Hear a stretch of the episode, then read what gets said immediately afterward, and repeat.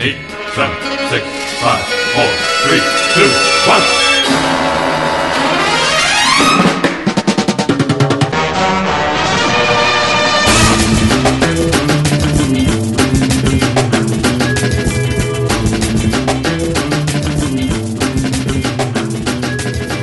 Hello, and welcome to the Opback Cast, episode 51.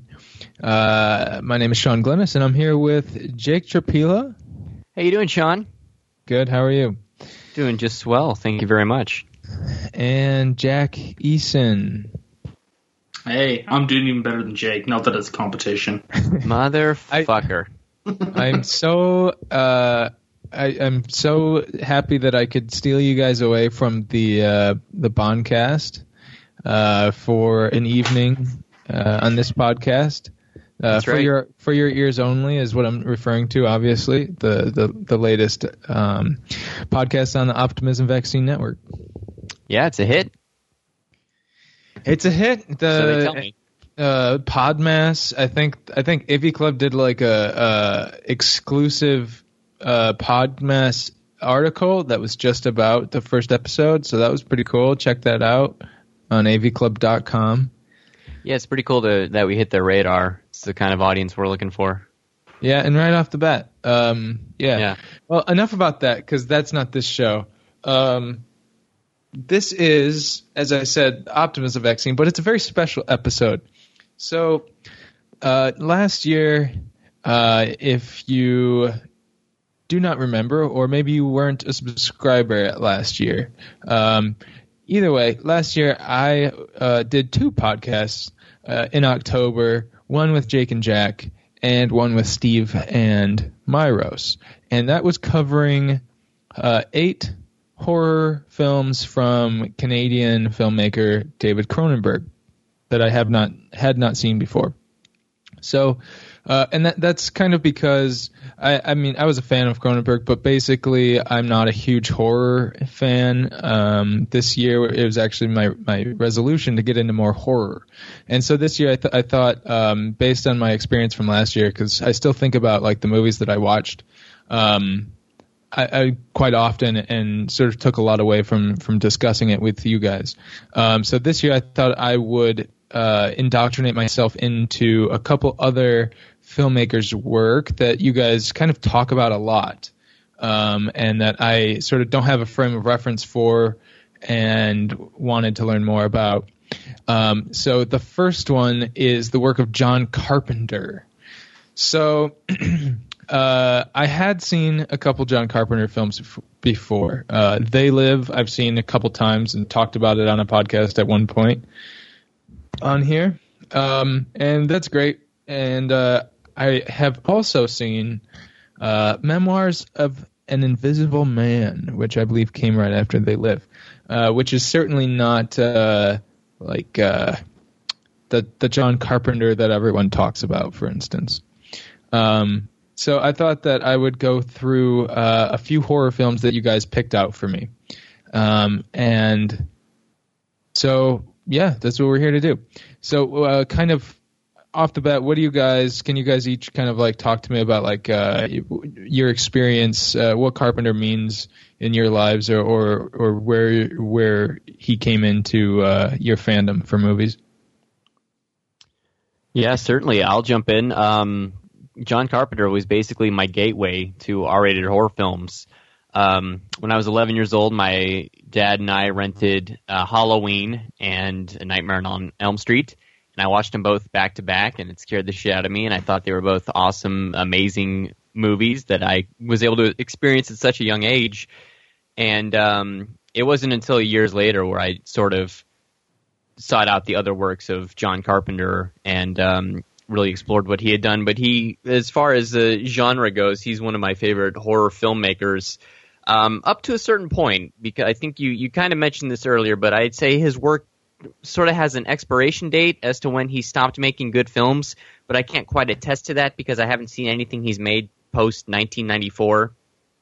Uh, but in any case, he really did a lot to the genre and it added, you know, my sense of um, at, helped contribute to my movie going tastes as well as I think establishing this whole new set of rules that horror filmmakers swear by, and just the way he would craft a film with such remarkably low budget aesthetics and compose the often memorable scores to his films really makes him stand out as one of the finer horror filmmakers in the genre.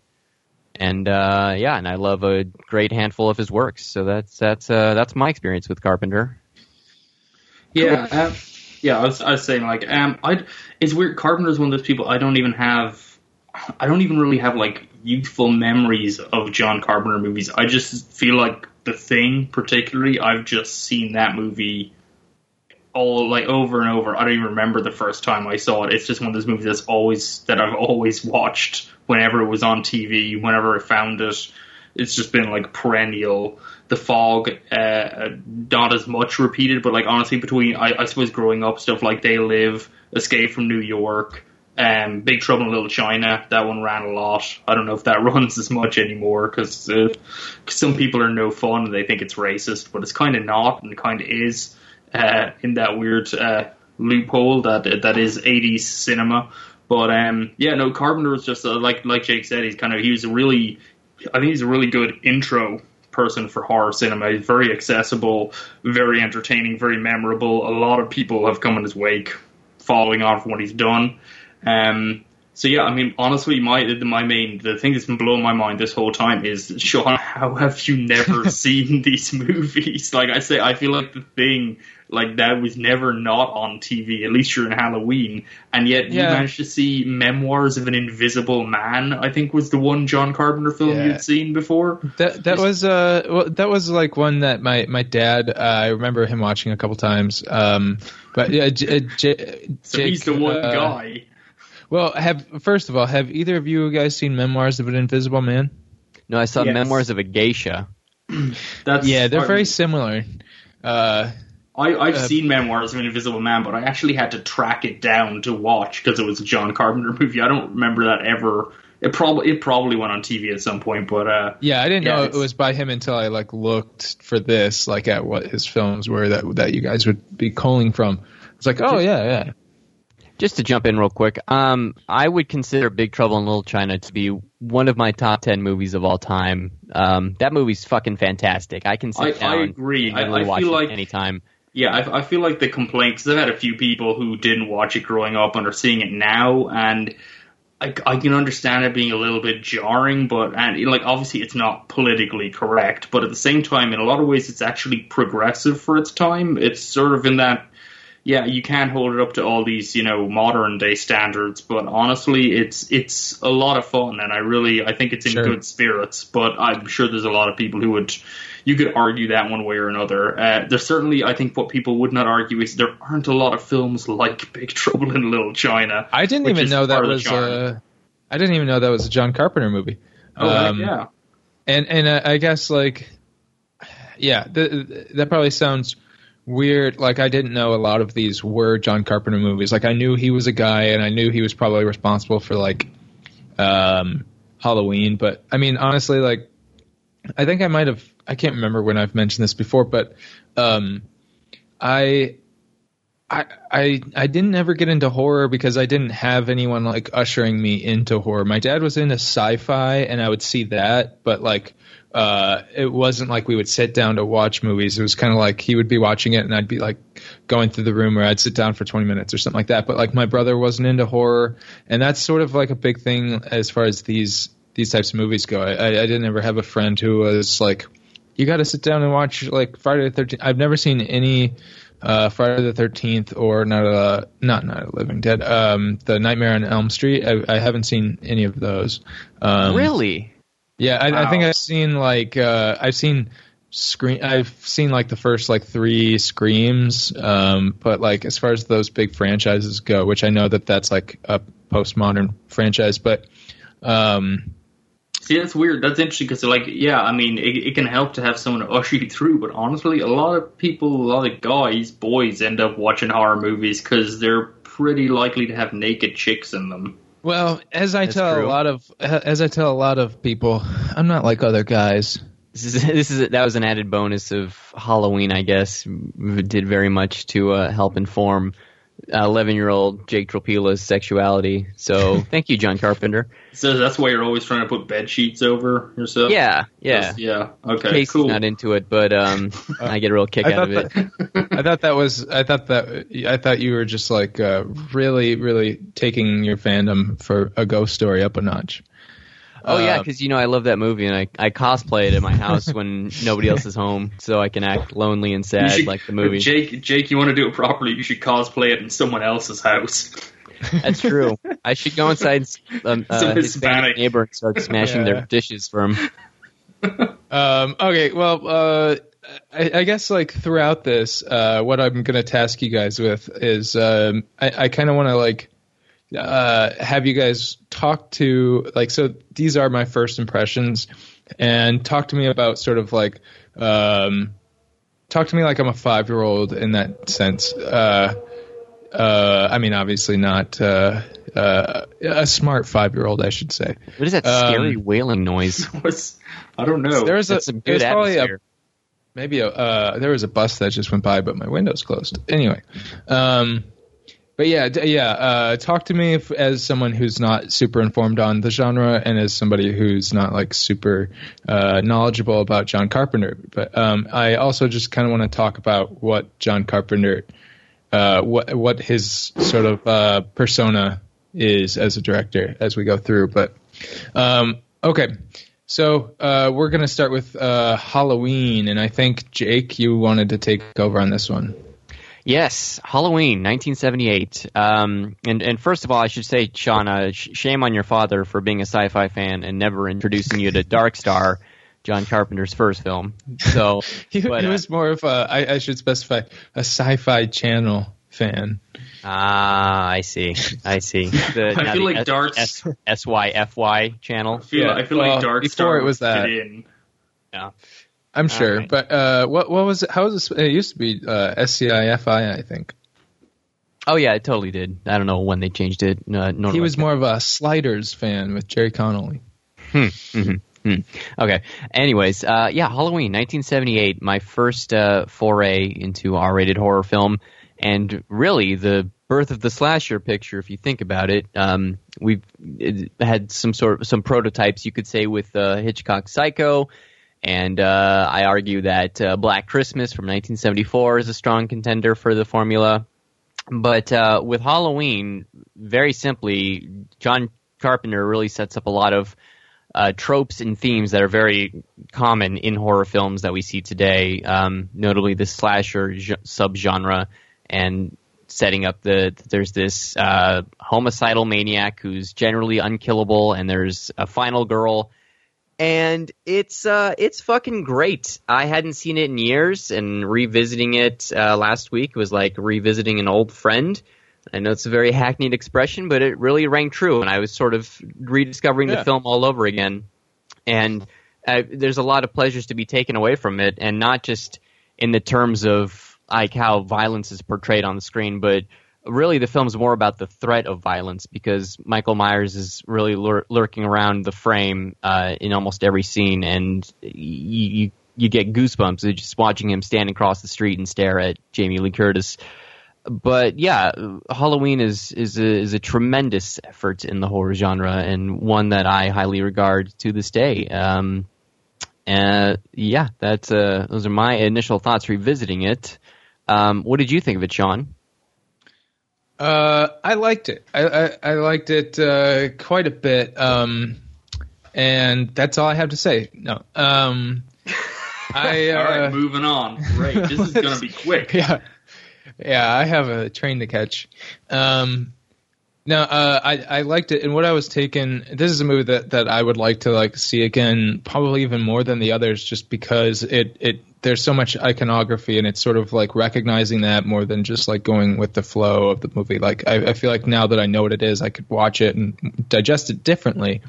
Um, but I was really struck uh, with um, the the way like just the nuts and bolts with this more than um the others even of just like mechanics just like mise en scène and just like framing and just these like just like perfecting the nuts and bolts of like power, like framing power, uh, in in terms of like Michael Moore as this. Um, Uh, Michael Myers.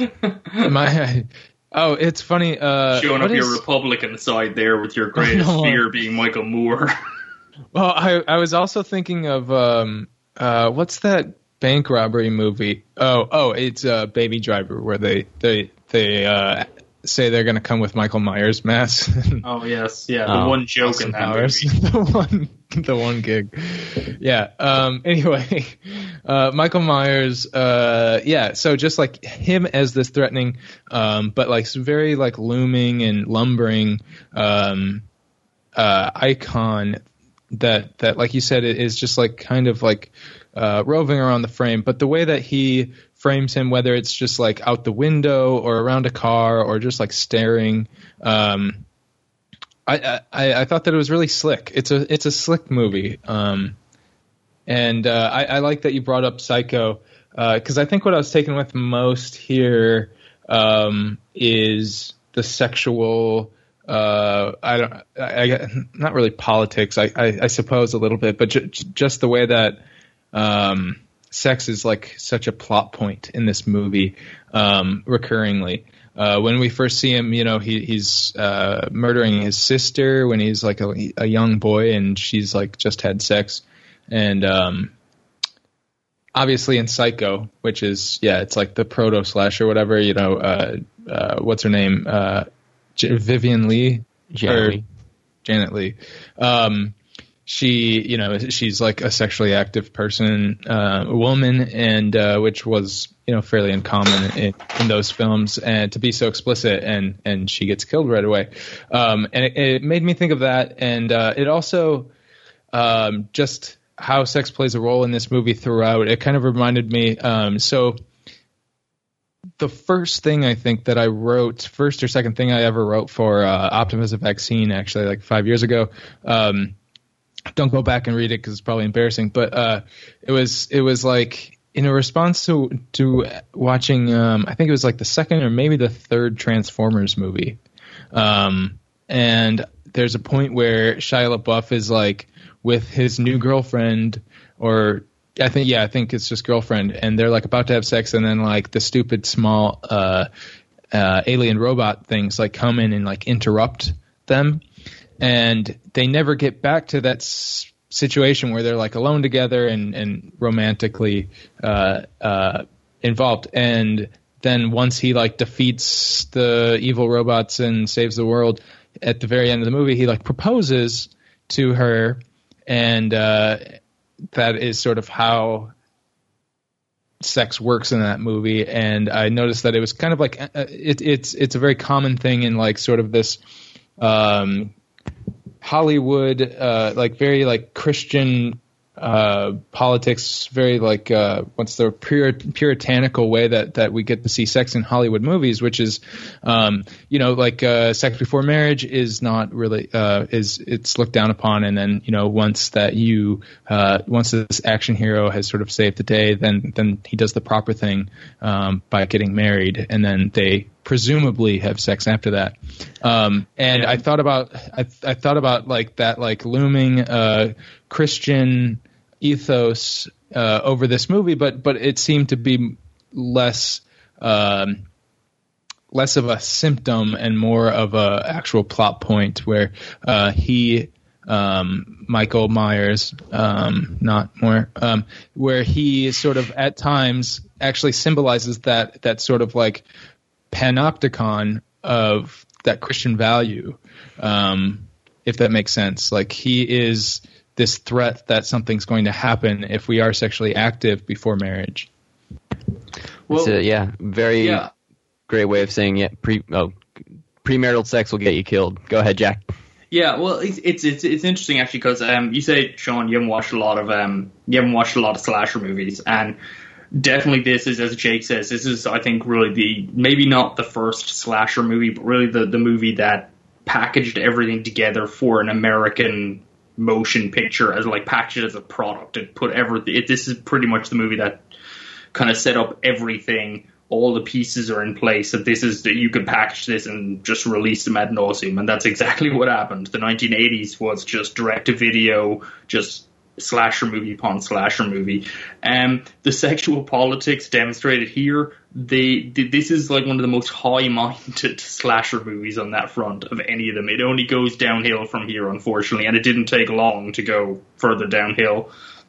But it's it's it's interesting to me because what what really struck me about uh, Halloween, as opposed to so many of the other slasher movies that came in its wake, even even I talk about even you know Friday the Thirteenth, which came only a couple of years later and really kind of opened it up to the even gorier size of it. Because Halloween was late seventies, it was still really reasonably tame um, on the violent side of things, and even on the sex side of things too. But um, it's kind of like the people in Halloween, the teenagers are so they're pretty well characters and they're kind of fun and they have sex, but it's not like I feel like the film's nowhere near as puritanical as subsequent films. There's I feel like there's almost in in Carpenter's way that he his camera prowls around. It's almost like this is all a symptom of suburbia rather than sex.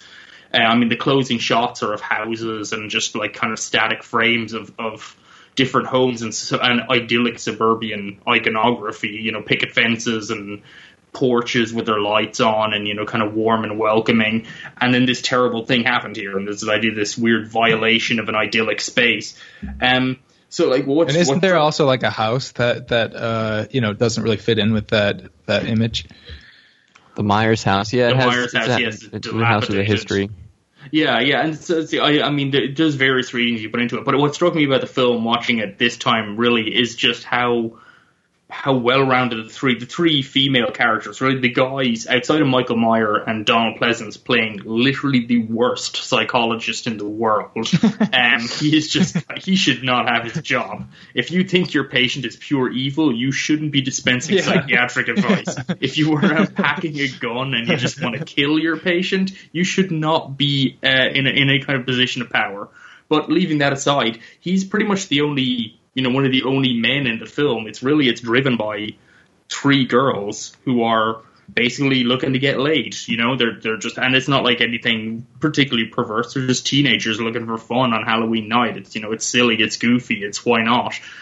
And they're really honestly they're they're all kind of fun characters. Jamie Lee Curtis is certainly she's the most reserved. She's the the least partyish and sexually promiscuous of them. Um, and but her friends are mostly fine with that. They poke fun at her, but it's not like there's this any kind of you know great ire between them about it. It's just they have different goals at this juncture. You know, they have boyfriends, she doesn't, etc., etc.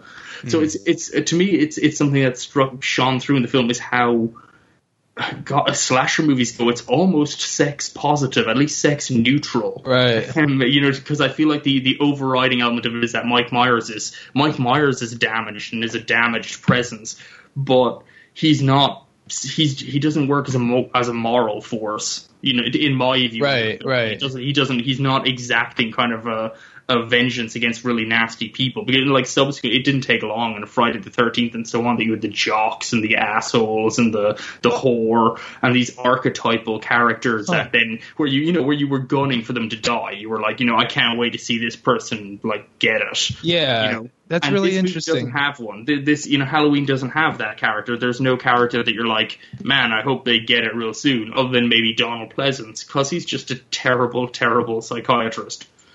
Yeah, that, that, that's I, I, I really like that, um, and it makes me want to rewatch it again already. But like, yeah, I think that's also what has turned me off sometimes from further exploring horror. Is like there's always these these really easy easy tropes. I mean, there are tropes, and then they're really easily um, sort of used or, or uh, taken Oh yeah, no, so, taken much- so much advantage of. so much horror cinema is, is like it's it's like raunchiness combined with the deranged ramblings of an 80 year old conservative Right. person just telling you that such such things ruining it and things weren't like that back in the day Also helps Yeah. that the three lead girls not only are they do they feel like credible characters, but they all give very different and almost nuanced performances, and that's something that you don't get in horror movies these days. I mean, horror movie actors, the caliber has just gone down the hill so Yeah. far. You get are you going to claim that you're going to claim the Bye Bye Man wasn't staffed with top tier young talent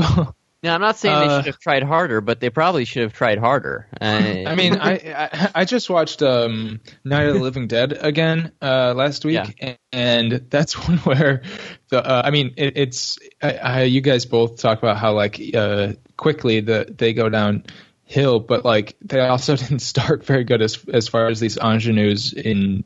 Well, in yeah. Not, to be fair to Night of the Living Dead, that was uh, that's basically like a just a Non-professional- just a cut- yeah. just a cut over high school theater. I mean, Sure, sure, sure. pretty much But, the uh, lead but actor it is is- the only guy who you know had a career in that. Right, but that is like a certain archetype, I guess. But uh, I feel like Jamie Lee Curtis really does like crystallize that.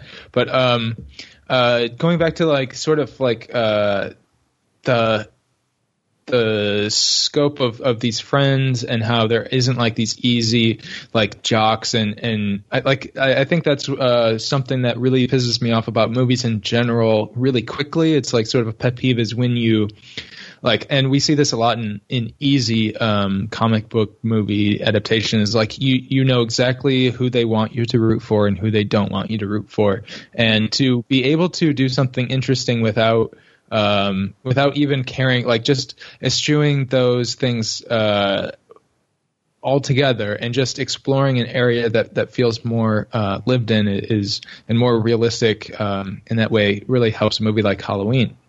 Um, and that kind of like uh, again goes back to the nuts and bolts of just like using these using these like primitive tropes and setups uh, or or maybe even creating them um, but I mean obviously horror existed but using horror tropes um, that had pre-existed and just like doing them really well without like these shortcuts um, Yeah, it's it's. Um, I mean, I suppose it's in talking about kind of the the genesis of Halloween. Um, there there are certain touch points to it, and the kind of the, the way this developed. I think that there's there's two things at play here. There, there's a there's a few elements at play. Firstly, I, I it's kind of the the through line of 70s counterculture cinema was really with the opening of you know with the the Hays production code collapsed at the end of the 60s so you started seeing Hollywood films that were able to have swearing and nudity and violence and discussion of just Well, you know regular comments and it Kev- was it yeah, was Kevin Costner broke that sign right like in the late 60s that's right yeah he took down he took down the the bathroom sign and racism then he collapsed in on itself and, And then but then he the also Hays moved Code. over. Yeah, then he also Right, went, he went to Hollywood. and found the Hays Code, and he Yeah. smashed the Hays Code. He smashed the Hays Code. He was like, Oh my "Uh, God. interracial marriages are cool now because I just tore up the wedding licenses." And um, yeah, so so you had this this kind of a, a, a Uh, kind of allowing of Hollywood to broach new territory, and of course it kicked off a whole counterculture in American cinema through the seventies. And a lot of that was you know your grindhouse films, which were really films that were you know made real cheap and were basically just blood and sex, and you know they ran in drive-ins and they were really sleazy and cheap and ridiculous. But they did kind of build and generate a kind of an idea of violence as a kind of pernicious random actor. They they kind of they removed the moralist veneer of of Hollywood. They really bucked against the idea that I mean part of the Hays Code was that you know crime, criminals couldn't benefit and there was a you know the, the world had an order and a structure and a, and a justice and films had to reflect that. The the 70s completely reversed that trend and I suppose Halloween follows in the line of other films in that Michael Myers is basically a, a kind of a, a random destructive force. The, the people he's chasing and killing are not people who are deserving of his ire. They're just people who are in the wrong place at the wrong time. Um, and that's you know some people will read that as it, it started out as a reaction, you know, counter reaction to, to Vietnam and so on. You know, you there's there books have been written on this, but I think that's that's one of the interesting elements to these kind of films is that they they remove that element of uh, a moral order. It's just it's basically a question of bad luck that, that puts you you know puts an innocent Sure. person in, in in a position of danger.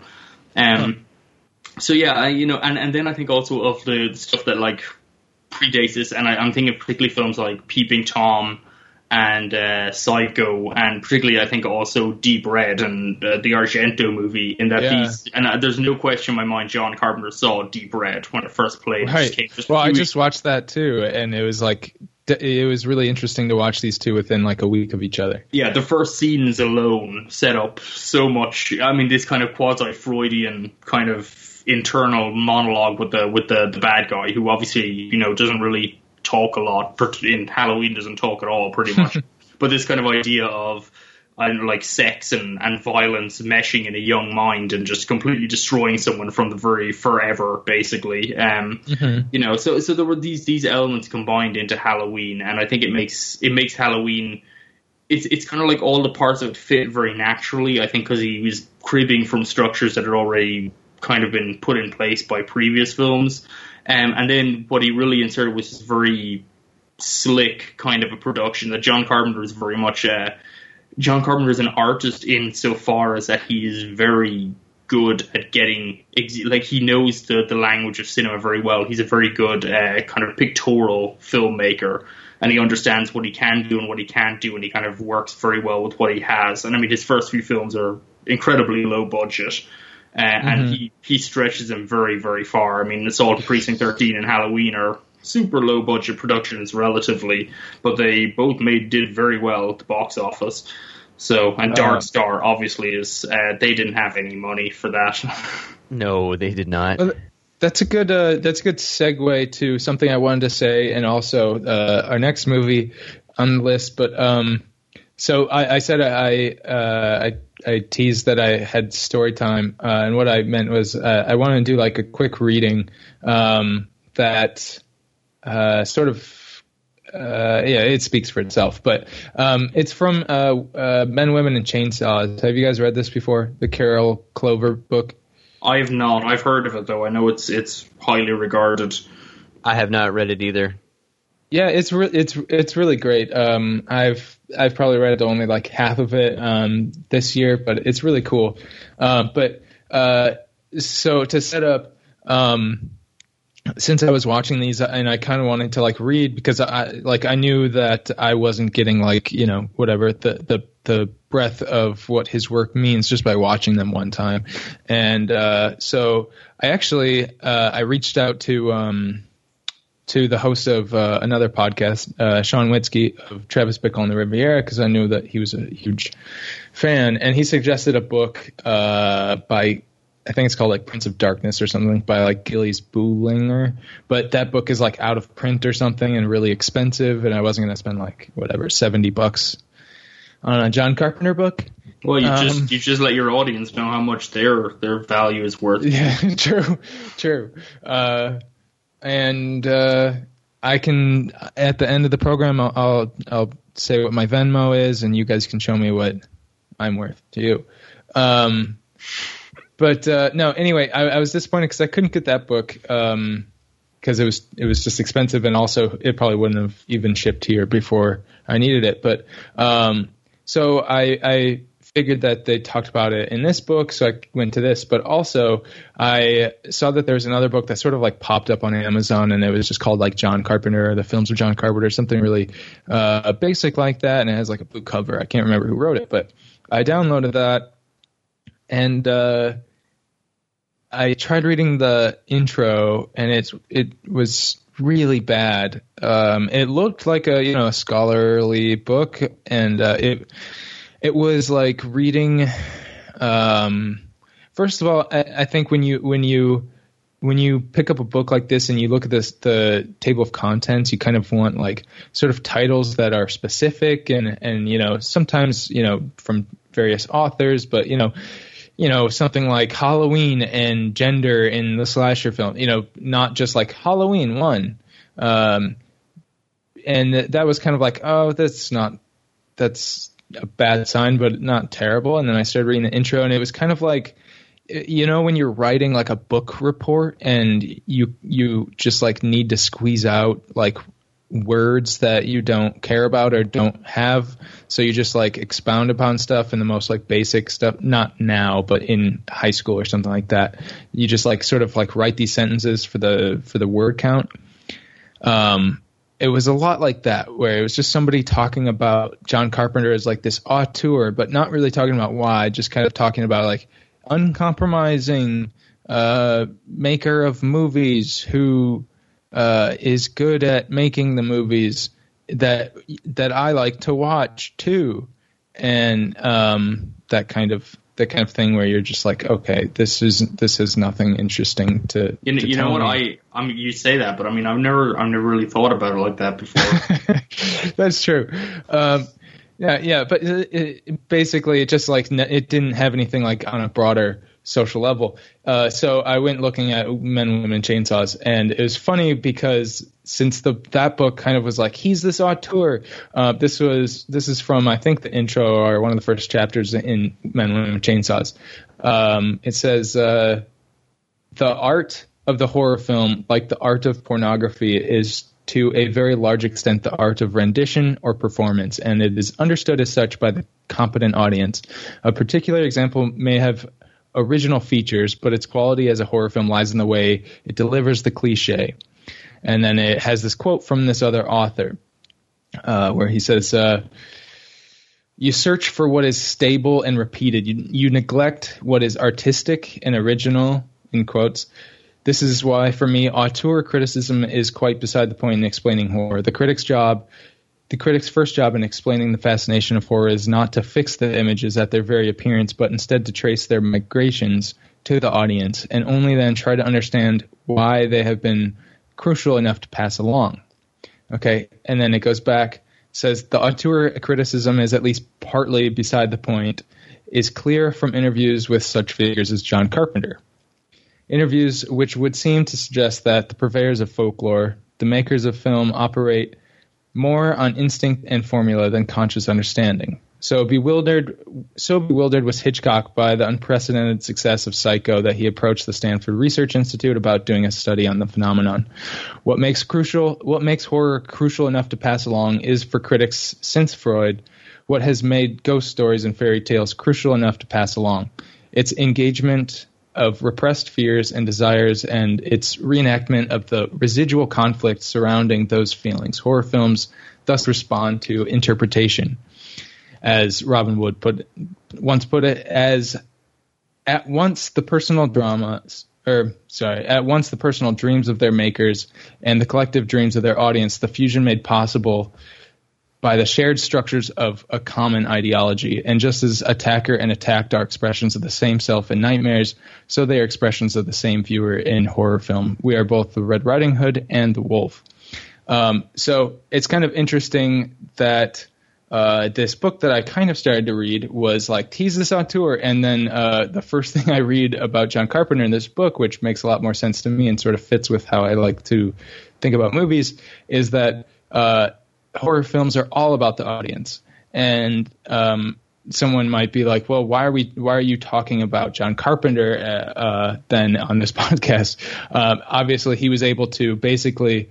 Um, my point about nuts and bolts is he was able to know the genre uh, really well and use those use those to his advantage um, more than his own vision or whatever. But uh, it's really interesting to think about these horror movies um, as you know what's important is specifically with like scares and, and whatever the the horrors um, is how the audience reacts to them. Yeah, I mean, I think the genre film part, like part of what is attractive to genre and what's interesting in genre is the concept of a, a kind of, like say, a preset space and a preset road that people move within. And what distinguishes a good horror film or a good horror film director from a bad one is that they are able to invest the familiar with something new or with something surprising. Carpenter did it, but a part of what Carpenter did so well was he beat the curve he was he was before there Sure. were a thousand genre or a thousand slasher movies. He made Halloween, and everyone was copying him. And sure, he was standing on Argento, on Mario Bava, on you know a few others on Hitchcock. But you know he really, like I say, that Halloween was like signed and sealed. Your your slasher movies like this is this is how you do it if you if anyone wants to do it, and everyone did uh, right up to you know the 1980s. I mean, Friday the 13th and The Burning, and uh, J- I mean Jamie Lee Curtis alone from starring in in Halloween. Excuse me, in, in 1978. In 1980, she was in Terror Train and Prom Night, two you know two very early first generation kind of American slasher movies. Yeah, OG And- Scream Queen. Terror Yeah, Night pretty- and, pretty and. Prom Night. What's the difference? Terror Train. One's on a train, Sean. The other one's on No. prom night, and it's a disco Yeah. slasher, which My, is a real uh, thing. I'll tell you what though, my prom night was uh, a real, real terror train. okay, wow. So a lot of people died. I take it. but yeah, I, I think that that's that's part of what's interesting. That's one, one of the reasons I love, you know, like a lot of the the because I feel like the the the the slasher movie in particular really goes back to a lot of Italian cinema, and it goes back to the giallo, which was kind of pushed by Dario Argento, but was invented by Mario Bava, or you know, it, in, as much as these things can be invented. And I do feel that Mario Bava pretty much invented the slasher as well with Bay of Blood, which came, I think, 1971. I think was when he made that movie, which is literally hmm. just a a parade of violence um, with almost no storyline hanging together. It's just a series of murders involving like and teenagers show up and stuff. But it's invested with it when he did it. Part of what made it so surprising, like there weren't that many films like that. But then as the giallo and stuff developed, it was the idea of yeah, it's a murder. You've seen murders before in movies, but you've never seen one quite like this one because the camera and the music and the set design is something that's going to be really surprising. And the first generation of American slasher movies had that. I mean, I think Carpenter was defined by an excellent, like say, pictorial sense. His films have a very clean, natural progression of images. They're very, very easy to digest. Other films, like I'm thinking Terror Train, for example, which is another pretty solid slasher movie, has this great kind of uh, cinematography, great play of shadow and light uh, in enclosed spaces. It's it's an interesting looking film. Friday the Thirteenth has um, Kevin Bacon. So you know, there's there's various things that like distinguish these movies. Speaking speaking of Kevin Bacon, the nice thing about Halloween is that there's no fat. Uh, there is Yeah. no, Oh, it's good 90 God. minutes and done. That was pretty good. That that, Yeah. that will let them know but what's but seriously, uh, it, it really is just like really slim. And um, uh, also, we should move on. But I will say, I almost forgot that the score is so good. Like this is you Oh, know yeah. like, Oh, an yeah, uh, iconic score, and um, it's probably his best. Had you heard it before the movie Yeah. and finally able to? Oh, okay, that's where. Yeah, it's but be able to contextualize it was was another thing. Uh, that was Yeah. great. Anyway, just to- okay.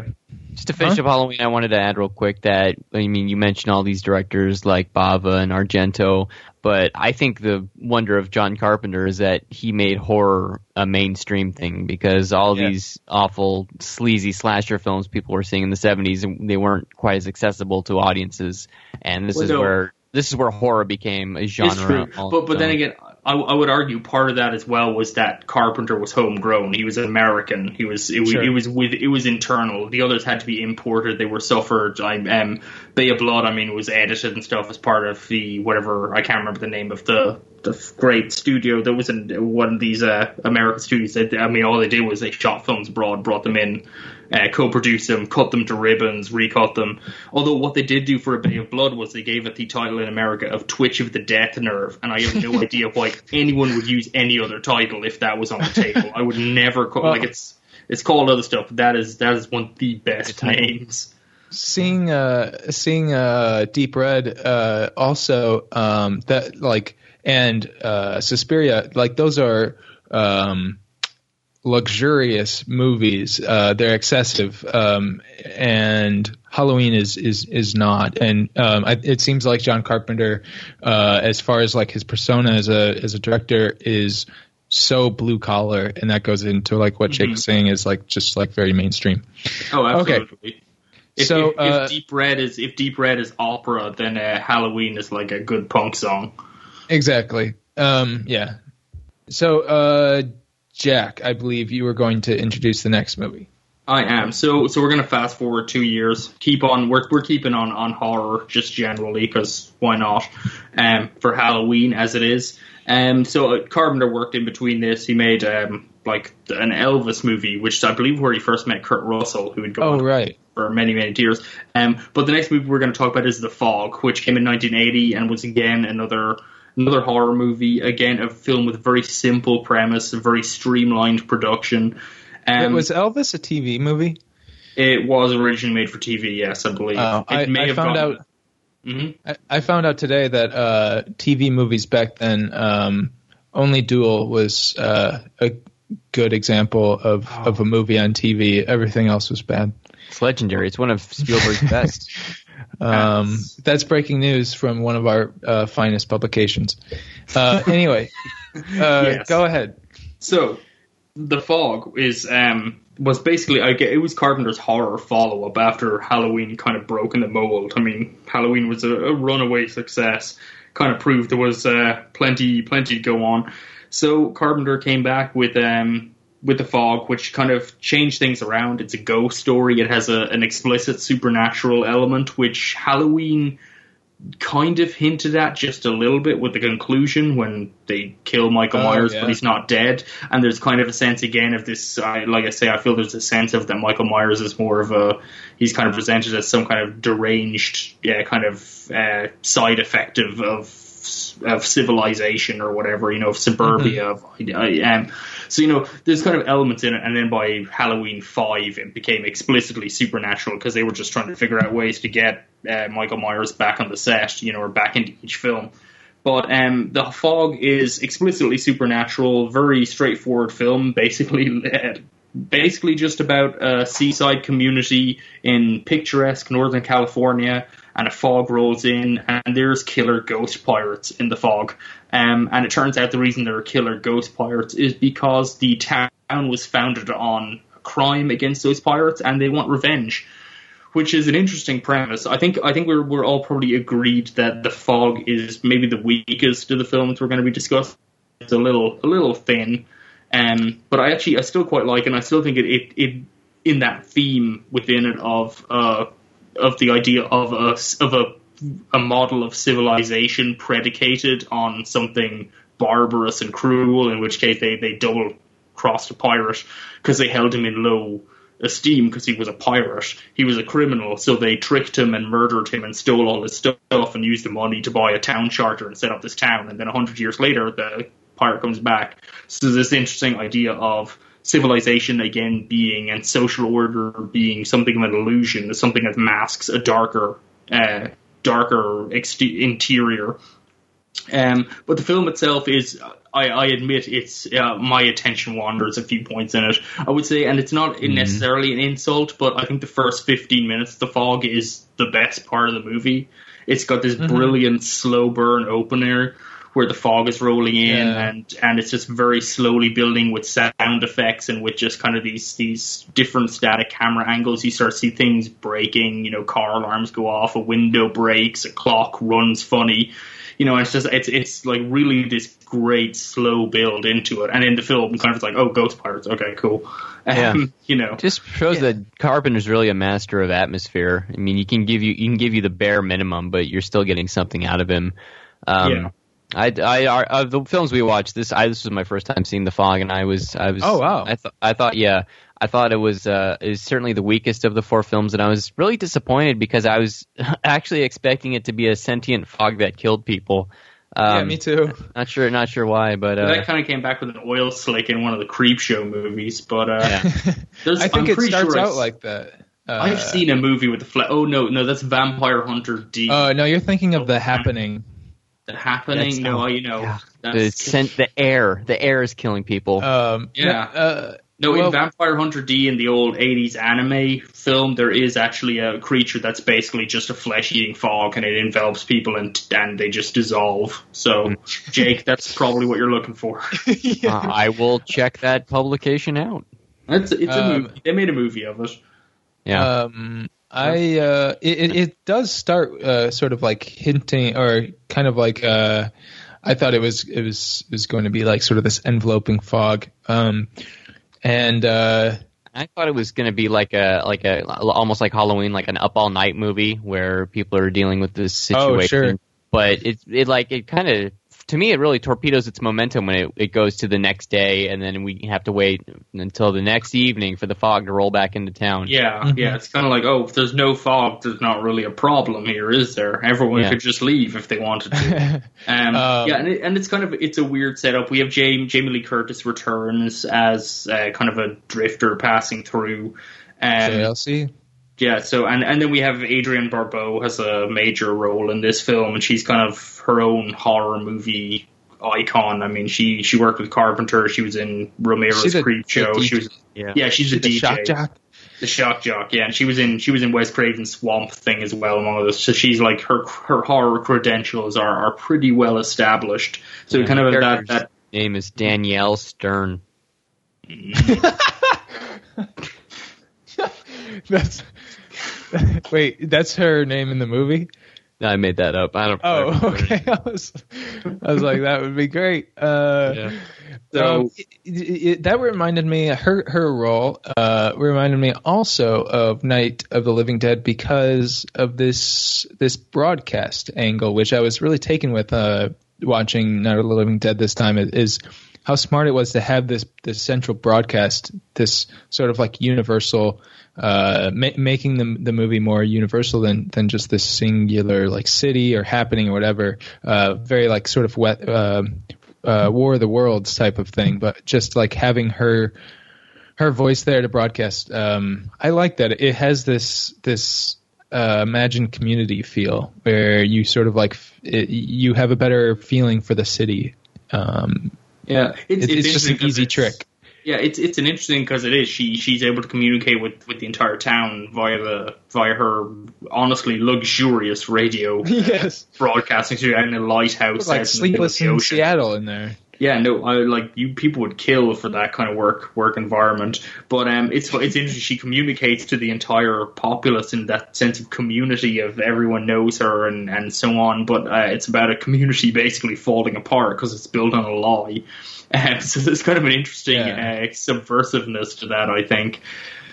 Yeah, I like what's behind this movie. Um, I like uh, that you know uh, the movie's playing on this uh, historic or this like history of of violence, uh, no pun intended, that were that were built in. It kind of reminds me of The Shining um, and how uh, that sort of like allegory in The Shining that uh, they're what on an Indian burial ground or whatever, and that that seems to be where this violence is coming from or coming through. Well, yeah, a similar idea, I guess, of a, a murder. right of- much different manifestation Yeah, the, the concept. I mean, uh, underwritten, but be um, underneath it. I mean, you could you could take it as kind of an economic reading that it's basically, um, ironically, upstanding, civilized members of of what of society who don't actually have money, but would consider themselves to be the moneyed class because they're just you know they present themselves as such. Steal money off a pirate.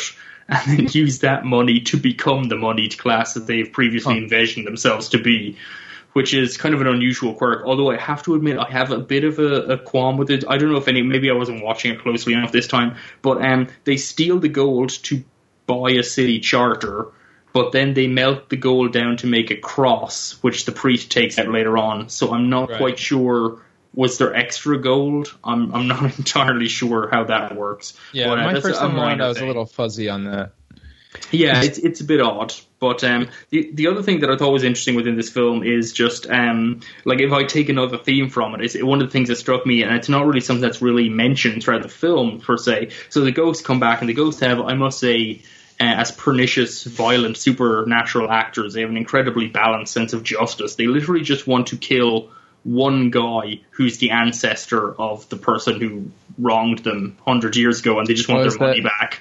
And Is that the what? Uh, is that? Yeah, yeah. That's Into the Wild. Uh, Hal Holbrook.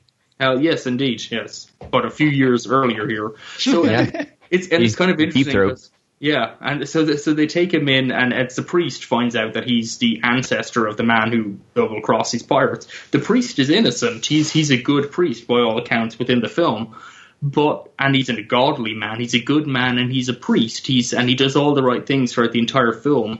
Um, and yet his God, his faith, um, and his goodness offers him no protection when the pirates come in on him at the end. I thought that was kind of an interesting element to it. That it's a film, it's a city that's it's a civilization built on barbarism, and God and hope and righteousness and morality offer no shield against past sins. So I thought that was kind of an interesting reading, and on, in that way, the fog is really darker than I remember it being. Right. Yeah, and I think that's what people appreciate from uh, about Carpenter. At least that's what I've heard uh, from other people. Is is is that sort of um, that using a, using horror to explore something that that is like actually really dark and real. Oh, Yep. Oh no, that's my cat opening a door. Don't worry. That's Uh, pretty. All right. Well, uh, maybe um, we should take that that opening of a door. Uh, from, just to from your- well, just to just to I mean, I, I wanted to mention that the fog feels more like a first feature film than Halloween does, um, sure. which is which is really odd because it came four years after, and it's also know, he had like, already made it's also- films. Yeah, he made several films, and it's also it's it's peppered with a lot of uh, references to um, people uh, like Tom, Tom Atkins, who uh, himself is a staple of the horror genre at that time. He plays a character named Nick Castle, who is the name of the actor who played the Shape in Halloween. And uh, there's also the that neighbor that gets killed is played by the late great Dan O'Bannon, um, right. who's a friend of uh, Carpenter's, writer of uh, of Dark Star. And uh, yeah, and there's there's one more. and of course, friend of a friend of a uncle. pod. friend of a friend. Yeah, friend by by extension. There's also they name drop uh, Carpenter's band, the Coupe de Villes, as one of the early radio broadcasts. They they mentioned that there's got a single from them coming up, which uh, And- if you if you've Yeah. never checked out the Big Trouble in Little China music video the Coupe de Villes dropped, uh, do so and overdose on 80s. Yeah, that Big Trouble in Little China, China theme is amazing. It, like I'll just pop on the Blu-ray menu and listen to it. Well, over that's again. not what we're talking about on this podcast. No, one more We thing. can change. The lead, the lead ghost in uh, the Fog is played by Rob Bottin, who most famously would go on to do the special effects for The Thing. And here we go. You guys ready? Oh, there he just handed that to you, Sean. That's the hell right. you been doing? That's right. I was going to sneak in another comment, but I will not because that was a good. Uh, I'll concede. All right. So the thing, I consider the thing to be Carpenter's magnum opus, and if you whether or not you agree with me or think that's heresy, I don't care. I think this film is fucking magnificent, and um, it was one I discovered a few years after I originally ha- watched Halloween. I think I was like 14 when I saw the thing, and uh, this film blew my mind then, and it still holds up today. But yeah, the thing tackles uh, like masculinity and survival and focuses on this tight knit group of workers, these blue collar guys who are in a in a remote Antarctica base and an alien life form starts picking them off and assimilating them one by one. And uh, Yeah. I think this is Carpenter firing at all cylinders. And people say uh, remakes aren't good. Um, actually, Well, on they're, that, they're right if you're referring to the Mary Elizabeth Winstead film. no, uh, no, I mean uh, this as as a remake of the '50s uh, the Well, uh, yeah. thing. But Yeah, um, They're very uh, different in tone. and actually, on that note, I was going to bring up a fun fact uh, that um, Carpenter has said. Uh, he said this on like the making of the thing um, that the original thing had some women in the cast, and he didn't really like. He wasn't good at articulating why he didn't want to do that. Uh, why why he just wanted to have uh, only men. He he said something like, "I, I just didn't want to like uh, have that be an issue." I didn't know if he if he just didn't want to um, have like loaded, I guess, ideas about this this secluded group of men and women. Anyway, he was like, I you know I hadn't seen a movie with uh, only men in a while. Uh, and what and movies had been watching? yeah, true. I think he meant like uh, exclu- or like secluded somewhere, just like these men uh, uh, together. But anyway, Put on uh, Lawrence of Arabia on repeat. he was like, he was like, I, I wanted to make one. And so the moral of the story is, the thing is the original uh, all male reboot. Hmm. Um, yeah, maybe. Um, I you don't know. can I'll look have into to- that. I'll have to check my facts on and that. and I bet that uh, uh, if the Alamo Drafthouse had existed uh, in this point in time, then they would have had an all male showing. Oh. what if, what if they get an all things showing, Oh All like in, like intergalactic beings coming together to assimilate in one theater? They've, they've just got a red hot wire, and you have to give in a sample of your blood at the, the box office. That's- that's right, whether or not that's right. qualify. yeah. Yeah, I mean Carpenter's. it- It's interesting you mention that because Carpenter, like Carpenter, not wanting women in it, and there's there's a claustrophobia and a kind of a construction, a masculine construction of the film. So it makes sense that he zeroed in on that. Carpenter's not exactly, generally speaking, a great uh, filmmaker about women. His characters are not. It's it's in Halloween has a couple of interesting elements to it. There's like there's there's at least one scene in it where where Michael Myers is cruising past in the car, and one of the girls, like, and he's like cruising past, rubbernecking like a creepy douchebag guy.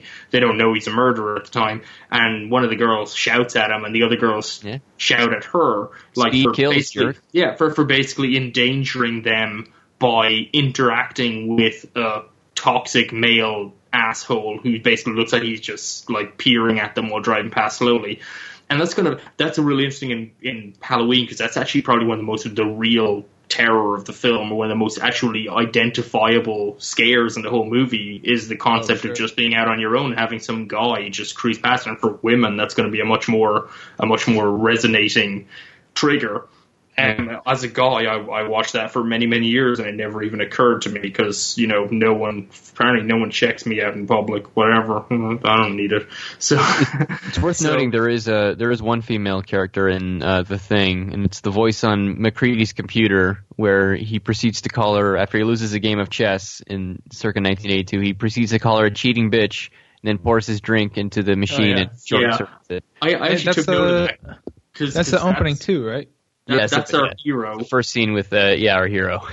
Yeah, Which I mean, that's it, is our, interesting- our hero is our, intro, our hero is introduced basically blowing up a computer because it beat him at a game of chess. Like this is, and this is the pinnacle of humanity in the thing. It's a very cynical And- and film. the- you can't take that away. Yeah, yeah, it is, and and, and it's also it sort of sets up the movie like th- this this dynamic of of him losing at something that he doesn't understand, um, which I guess you could read into the end if you really wanted to, but whether or not uh, that has any bearing on the ending, just like that, it sort of sets him up as, as this guy who doesn't really understand and is losing at whatever game is being played with him.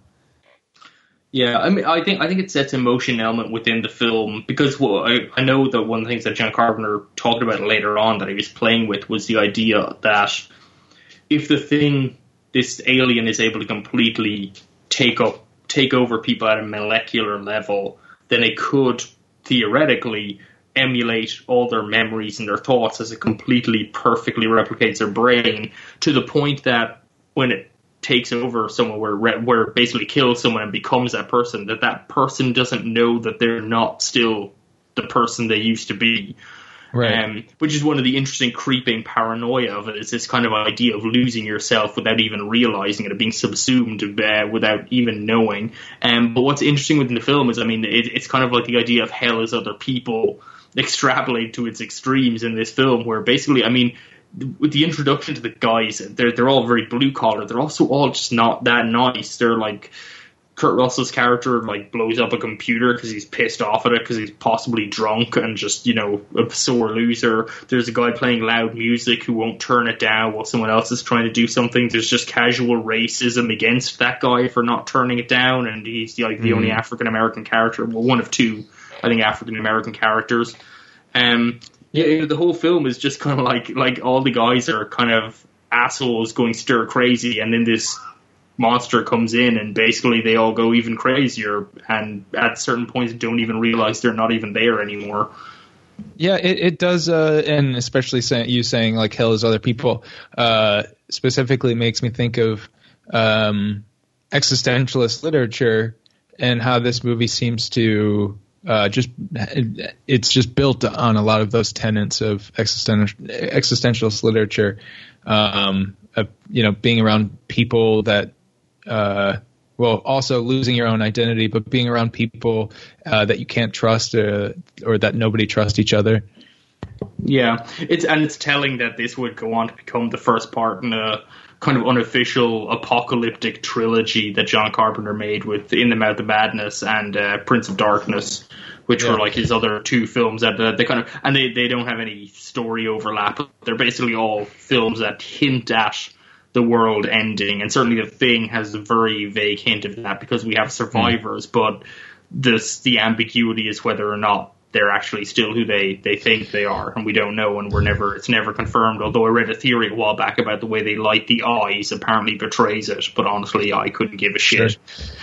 Yeah, I I've find heard the people who solve some- those movies, it's like if you if you think you've solved a movie, there's a good chance you are an idiot. Right, Yeah, right. it- It's not the the purpose is to figure out the ending. Like I heard these two guys having a discussion in, in my, one of my classes the other night. They were saying that there was this theory going around online that MacReady puts gasoline in the bottle of alcohol he's drinking to see if it would have a reaction when Childs drank out of it. Like the thing wouldn't like gasoline. And I had to like stop and say, "What the fuck are you idiots talking about?" Yeah, I'm just going to invent a thing that could maybe have maybe happened in the movie, and that's I'm Yeah. just going to just no do that now. sort of allusion to any sort of behavior at all. But uh, um, I digress. Um, yeah, it, it's uh, it's the one of of the four that we watched. The thing I think is just like has like the perfect um, metaphor. Like it's almost like too perfect to talk about. I mean, it's not, but it, it's it it's almost like so perfect that like talking about it um, sort of uh, denigrates it. Um, it's hard to articulate how in words like how how how good it is and and how malleable it is It's- um, it's an in, a- in a good way. It's an interesting film because Halloween was kind of it, Halloween was a runaway success, and it was basically sex and violence combined, and it's quite tame on both fronts and very well constructed. But it's um at the time it was an unusual thing. Slashers were not a normal part of film grammar, and it was you know part of the adjusting for audiences, and maybe the why, why it took a, a couple of efforts before people accepted slashers is because they're a fundamentally absurdist kind of a structure. It's literally just people are all in a certain area, and it's just one dude, and it's just a series of people being murdered, and like it's it's a very abstract kind of a story structure in a lot of ways, um, and the slasher would become increasingly abstract. But Halloween was was hugely successful, and it was it was a huge uh, kind of you know calling card. of John Carpenter really made his career. Um, the thing was not. The thing flopped at cinema when it came Right. out, and it's it, it was derided by critics for being just absolutely disgusting. Um, which they're absolutely right. It is disgusting and it's amazing, and Yeah. it's it's hard to imagine looking back on it now because in the, you know era with special effects and everything going into CG and like computer modeling becoming so incredible that it's it's literally getting difficult to spot replicating entire people in films. Was that the you know? uncanny, uncanny valley? It, yeah, it, to to a certain degree. Sometimes it's still very noticeable, but you know, with a little bit of a reserve that Disney has completely lacked from its filmography, um, you can you can get away with a lot with CG. But um, I, I do think the thing. And something always struck me growing up watching it. Um, it was just the coolest looking movie. The special Oh, yeah. effects are just amazing. And th- watching it now, the special effects are still amazing. Yeah, there's that, I think that's what I Yeah. took away. That's what I took away most. Uh, and, and it was funny because uh, I think yeah, the thing was the first one I watched, and it kind of took me right back to watching those early Cronenberg movies, just because a lot of those have the have just like the great uh, special effects, and and I was kind of like thinking about, um, and I was asking a friend like why like why why don't we do this anymore? Like I understand that like um, maybe the artistry has changed or or we don't have like the industry in place that has this artistry um, and I, because I, I know like it takes a lot of time but so does uh, constructing CG images but um, but listening to the making of uh, the thing uh, where it correctly featured um, the the artist, the special effects artist, uh, pretty heavily. He was talking about how they pretty much had one take, and if they didn't if they didn't get it, then it was going to mean like, well, I have to stay up all night now, and then we have to shoot it again and get it in one take, and it's like, oh, well, that's not really a viable business model. No, Yeah, it's I mean, Rob it's- spent like months working on a lot of these things, and most of them end up being set on fire on camera. So you can only imagine Right. that's such a risky proposition to do. But uh, I, you know, uh, Carpenter pulls it off.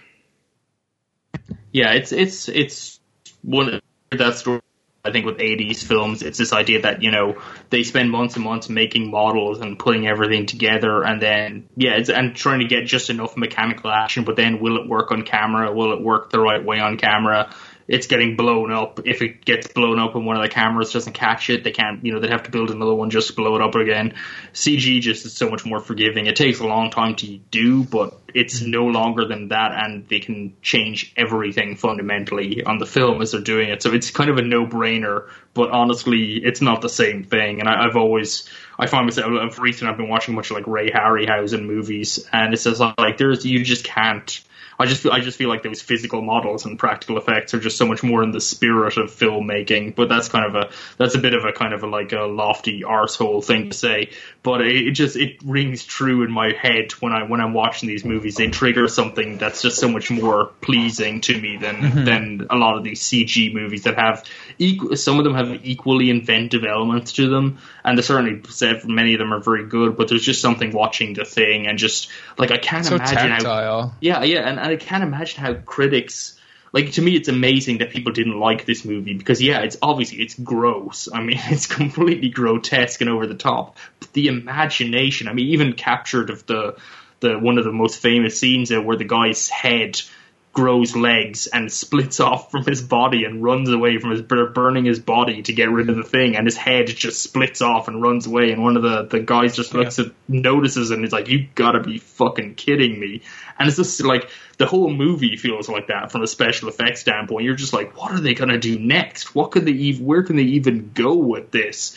Um you know it's like it's just crazy straight like start to finish every model it is like the, Oh, yeah. the birth of The so many dog. nightmares the dog monster and they were spraying those dogs that green goo is apparently the gelling agent in twinkies and that's its natural color is bright green and that's that's used in food if you've ever eaten a twinkie you've eaten what they sprayed those huskies with so that's always reassuring That uh, Um, that dog actor is one of the best animal actors I've ever seen on film. Yeah, he just, the, really- just the way he walks around and looks at things, it's it's just Yeah. so yeah, they don't they don't train them like they used to. Uh, I will say I can't remember uh, if this is true or not, but um, uh, if the thing felt like the longest of the four, and um, I, I, I well, I, I would probably say that it's the smartest of them, uh, and maybe the best if I wanted to pick one, but um, uh, I think it was also how do I put it? It wasn't boring. It was just kind of like it was. It was probably the driest. Um, I think that uh, the fog is like kind of silly, but it also has like this weird like Jaws feeling to it. That's kind of like oh, this is fun and and like this community feel. Halloween is is just so like. Um, sorry, there's an ambulance. Um, It's going after that Halloween bus. Halloween is just like so uh, so tight, um, and the fog is, is just a little bit um, not, but it's just a different thing. Um, but also another thing I want to say is that it reminded me of a uh, current. Sorry. that, that ambulance is, is it pulling in or are you do you have like yeah, yeah. I I'll be right back. Uh, no, um, but no, it, it, it reminded me a lot of a 2017 horror film, and I know this might be triggering for Jack, but um, uh, it came at night. Uh, had this same like core, uh, and it must have been a huge influence on the thing. Well, yeah, Um, that's but- part of why I probably didn't like that movie so much. Like, Yeah, I could be yeah. sitting at home watching The Thing again. Well, I hadn't seen the thing uh, when I saw it came at night, but but the thing that, that I liked about it came at night was this this idea of like not being able to trust each other, even though that might not be uh, something that they even need to worry about. Um, yeah, I don't know. yeah, I mean, yeah, I mean, both films are essentially mirroring a breakdown of social of social order um, within a microcosm, and both of them have an exceptional event that accelerates that. It's kind of a very it's a, almost a Stephen King thing. Almost every Stephen King movie is like that. It's like something crazy happened, and now a small group of people who Yeah. definitely represent all of society will decay before your eyes and leave you feeling very cynical. Um, and that works to very different degrees within Stephen King books, like Not at All in the Mist, which is a piece of sh- shit. So, um, but uh, or or um, Dreamcatcher, which I watched recently, which is insane. That is a that also I thought of Dreamcatcher when I watched the thing because it is like this sort of like Arctic uh, atmosphere and these these men on a trip. Obviously, one is like a silly piece of garbage, fun, but uh, and and, And the then thing, the thing where the weird speech impediment boy ET showed up and rubbed their backs or whatever and gave them fucking telekinesis. Yeah, I mean it was it's and there's a gave lot them, of like, overlap. uh, and then You ever then, see uh, a Kurt Russell fight a, a weasel coming out of a guy's asshole? yeah a weasel uh, Yeah. Well, I mean, let's let's be fair. I mean, the thing is good, but there are certain elements that stretch credulity. There are certain elements of that are a little bit unrealistic. Like, for example, in the opening scenes of the film, there are Norwegians who don't speak English, which Yeah. is completely absurd. Everyone in Norway speaks better English than we do, and we should just learn to accept them as our superiors and let them do everything. So, Well, um, Uh, since you mentioned Stephen King, we should probably take that as a, a, a segue that was gifted to us. R- real quick, uh, I think uh, Ennio Morricone's score is uh, marvelous. Oh yeah, that's I oh yes, that is really I think- good. And that's true because Carpenter didn't really, you know, yeah. isn't the I feel- signature name on this. As much as I love Carpenter scoring his own films, I don't think his sort of synth would work at all in this movie. And Morricone works wonders with the Yeah, that the really desolate cool. atmosphere, and I think maybe that helped contribute to like Carpenter's able to make just really such a more deliberate paced film and really kind of focus on the merits of the storytelling and how everything unfolds. And I, I honestly wouldn't cut a frame of the movie, and um, him turning over the scoring duties to Morricone really helps him out. Yeah, I think I think Carpenter's music generally comes with a certain air of playfulness. It's it's kind of like I mean, there's something very alluring about those those synthesizers and that mm-hmm. sound that they they they can be very ominous and dark, but there's always a kind of a welcoming note to them. I don't know. There's something warm in that kind of throbbing kind of sound that they have. Like even you know, it, it- no matter how dark the '80s thriller is, there's always I don't know, just kind of a kind of maybe it's it's because I grew up with the sound in movies, but it's it's just yeah, it's, it, it always it, it doesn't exactly communicate abject terror. It kind of it, it communicates a terror that I'm very much a part of, that I'm very willingly participating in, or a tension that I'm very willingly participating in. It's a very it's a very movie sound, and I mean very much like the, the whole synthwave genre of music, which really has taken off in the last couple of years.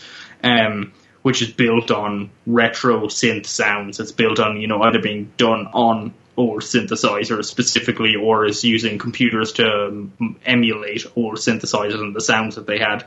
I mean, a lot of those are, there's entire, there's an entire album by synthwave artists of odes to John Carpenter. They all grew up listening to John Carpenter's music, and there's that kind of that playfulness and that element to it. I think that that yeah, I think Jake's absolutely right. Morricone is able to n- kind of narrow the focus and bring it in. Um, and of course, Morricone's score was used in The Hateful Eight, which uh, Tarantino took as kind of his own version of the thing. It has very a couple of similar thematic elements and used outtakes from Morricone's score for the thing to score The Hateful Eight, which is an interesting, uh, interesting kind of conti- continuation of the movie because they're obviously very, very different on many other many other levels. Like one of Makes them me want to watch. about Uh, makes me want to watch the Hateful Eight now. It's it's not bad, Oh. but it's much longer. All right, It is. uh, Stephen King. Uh, who is taking this one? Was that Uh, that's J- me, I Jack? believe. Jack, yeah. Okay. Yeah, so so Christine, I'm kind of I I when we were originally pitching this, we had to pick just four horror movies by Carpenter, and I I think I originally pitched Christine, and I kind of figured I was kind of worried it might get shot down because Christine is not the horror movie that a lot of people you know when it comes to Carpenter's horror movies, a lot of times people skip on kind of from the thing they go straight into Prince of Darkness or In the Mouth of Madness, which are very worthwhile films, and we're not going to discuss them in, here. what about in, in the in the Prince of Mouth, Mouthness? Yeah, they talk about that one a lot, Sean. and I expect I expect a lengthy a lengthy essay about that very film on my desk tomorrow morning. but um, Christine seems, in my experience, Christine has always been a Carpenter film that even Carpenter fans, a lot of them have, you know, they may have watched it, but they've only seen it once, and they never really, and it rarely seems to come up as a favorite. Um, which has always struck me as odd because I genuinely think it's a strong contender for his best film. I think it's a really man. great film. Um, so yeah, so, so that's why I, I suggest Christine, and no one shot it down. So you're all people of very good taste. So well done, you passed the test. Uh, and and um, Man, it, I, I thought it was uh, I thought it was incredible. Um, I thought it was the most fun of the group, like uh, without question. Um, it, and I like I I had the most fun for sure watching this one, but like and I could see like it's a little silly, but that's sort of also part and parcel with with some of those Stephen King uh, yeah, I think he tempers King's pro- Yeah. proclivities very well in this film in a way that a lot of other, like Frank Darabont, I just mentioned, The Mist, is a film that cannot temper Stephen Yeah. King's worst traits at all. yeah, I It, think- I the, think the new he's It so- film is terrible. Oh, does God. the same thing. It can't. It like it's all the worst of King on the screen, just rolling around in it like filth. Yeah, and you got to hand it to Carpenter. He gets a lot of mileage out of a film about a killer car. Yeah, I, I feel like the brakes never, eh, like it just never hits the brakes. Um, but uh, when I, I didn't know what Christine was before, I, uh, like before this whole uh, venture. Like I was talking to, to Myros um, about the lot, and and he was like, "Oh yeah, you probably watched Christine." I was like, "Christine, is that like related to that 2016 Rebecca Hall movie?" And he's like, "No, it's about a, a killer car in the 50s or 60s or whatever." And uh, it's like, "Oh, that's silly." Um, and it, it, that's that's kind of what's so great about it is that he takes this thing that like is a silly premise and plays it so straight faced. Uh, even though like some of the characters uh, are a bit like flamboyant. I don't know if that was like him trying to figure out what it what they would be like in the in the whatever time period they were. Like some of some of the the changes I mean are, are a bit like uh, the the the changes in, in our protagonist are a bit flamboyant where it's just kind of like that's silly like all of a sudden he has this totally different look and the way that he acts about his car but it all it all works together in this strange alchemy of of, of sort of a straight face Yeah. It's it's an interesting film from my perspective because uh, I watched a lot of like the the, the supplements and making of and audio commentary and stuff just because I had them to hand and it's better than you know working. So uh, I ended up watching a bunch of them and I mean there was a lot of talk about the idea of the car being this you know the the car being this. Uh, almost this succubus, this influence that draws the protagonist Arnie in, and Arnie's a geek, and he, he's bullied, and he's just not, you know, he's not a success at life, and then he finds speed up old car, and he's just enraptured in it, like, and there's no explanation for how enraptured he is with the car. He just he's absolutely smitten with it, and he takes the car and he restores it, and it turns out the car is actually sentient and, and murderous, and it kind of starts becoming one with with Arnie and kind of like sucking his life force out. The odometer runs backwards, and Arnie starts becoming more and more kind of ghoulish. Um, but what's interesting is that I mean they, they always in in the the framing of the film they're always talking about this kind of sexuality between Arnie and the car. That the the car is Christine, it's a female, and it seduces Arnie, and Arnie is seduced by this car and becomes a different person and becomes you know lost to it and that's one way of reading it but um I kind of felt looking at it now it's it's it's kind of more you know the car is the car is only female because Arnie is lusting after it that's kind of like uh, his own you know it's not the other way around it's like not a that it's a projection yeah, it's Yeah. and and what what it feels to me like is the Christine is honestly it's a fantastic allegory for like toxic masculinity. It's a fantastic allegory for a guy who becomes so subsumed with his own kind of preconceptions of how to be a man that he basically alienates everyone around him and becomes just Huh. a really toxic person to be around. And the film supports it surprisingly well. And I think it's kind of given the film a new, like, in a weird way, as toxic masculinity is now an identifiable phrase that, you know, you can search for on the internet and get many, many results for, that Christine has almost become a newly relevant film. I think it's something that a lot of people could kind of crack open with a new, with a new perspective. Um, if you know, only and- someone would write about it uh, who has time? and no one reads anymore anyway. Yeah, it's all about True, video I can't content. that. Yeah, we're Yeah. pivoting to video. Weren't we? Is that that was happening? Well, I guess John Carpenter was pivoting to video with his uh, trailer for Christine or whatever, which I didn't watch. But I haven't um, watched that yet either. You want to release it, like? Was, did you release it today or like? No, it was like a couple weeks ago. Oh, really? oh uh, shit! I'm just off the pace then. I think uh, I think part of what makes Christine not feel silly to me is that a lot of what they're doing is absolutely fucking dangerous on screen. Yes. Yeah, Um, it's definitely got that '80s veneer of like we don't give a shit. Yeah, or the bullies smash up the car and one of them almost falls off, and uh, and there's glass flying everywhere, and like, Yeah, well- oh no, it's uh, this is safe. Yeah, yeah. When I when I watched that, I was I, that was actually when I was watching the making of features. I was curious about that because like you say, the bullies just say bring like sledgehammers and they start wailing on the car, like smashing the windshield, the, the headlights, smashing the trunk and the, the hood and everything, and just like really swinging into it. And they're all in, piling in together, broken glass everywhere. And I was, and no eye protection, no gloves. I was watching that scene. I'm like, man, that that is really not safe to do. I wonder what precautions they took. Um, and then I watched um, the making of, and John Carpenter was just talking about how yeah, there were no precautions. They all got cut and bruised, and uh, the the main bully started passing out after a while because he was exerting himself so hard just trying to smash this car. And it's like oh okay. So yeah that's that's you know there's a certain verisimilitude in just letting a bunch of guys actually smash a car to pieces but luckily no one was like blinded by a piece of flying glass or something. Yeah.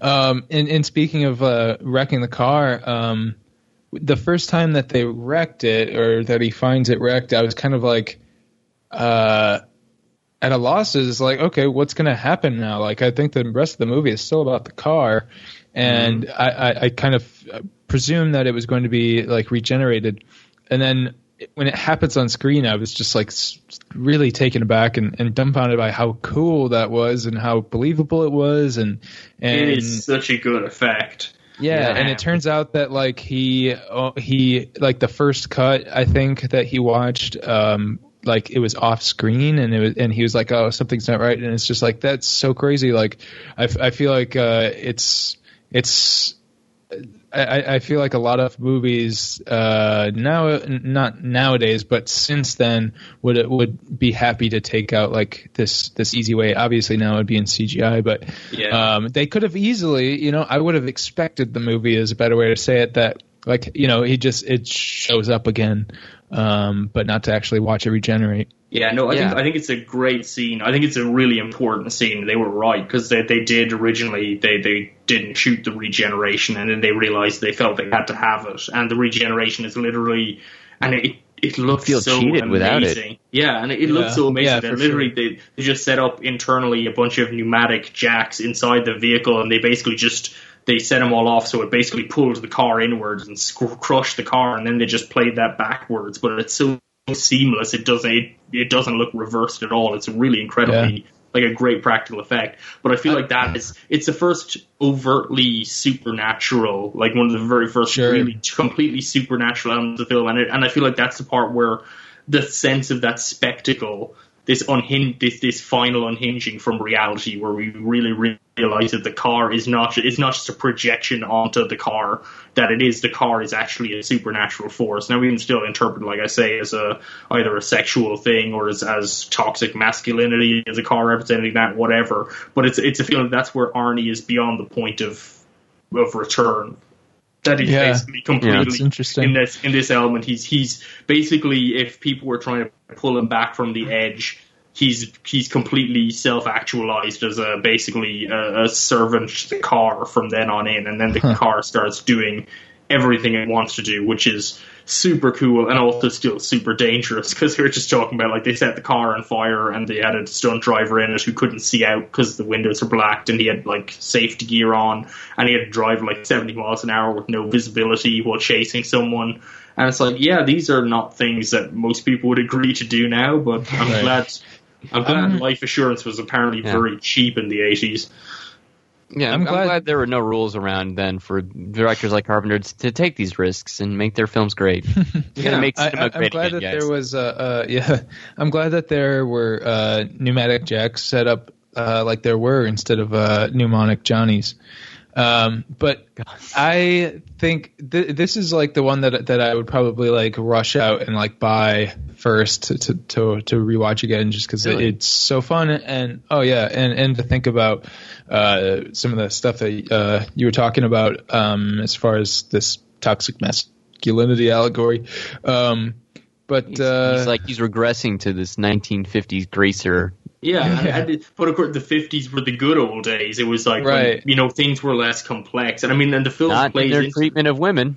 No, and that's and that's exactly. I mean, they introduced the main the main character, the main female character. I mean, I mean, they were introduced with the line of "she looks smart, but she's got the body of a slut," which yeah, is right, you know, right, which lays down the template for how you know, even the good guy character is still friends with the guy who said that. It's not like, you know, this was said by the bullies, the bad guys in the movie. This is just how men view women, even here. Yeah, it then, took me a while to figure out who was the bad guys and who was the good guys because I was like, oh, finally someone's like, you know, saying it how Yeah. it is. and I think Arnie just, Arnie becomes increasingly, like, he just becomes alpha male. I mean, he becomes basically, uh, uh, what would you say, a, a, he, he, the person who brings violence out first. He's cocky, confident, aggressive, aggressive to the point of threatening people. Like he doesn't win arguments. It's just people back off because they don't know what he's going to do because he's genuinely unpredictable. Which in a lot of ways are, I mean, the the tenets of alpha maledom is just to have the freedom to do whatever you want because you're just dangerous and no one's gonna, you know, people just back down.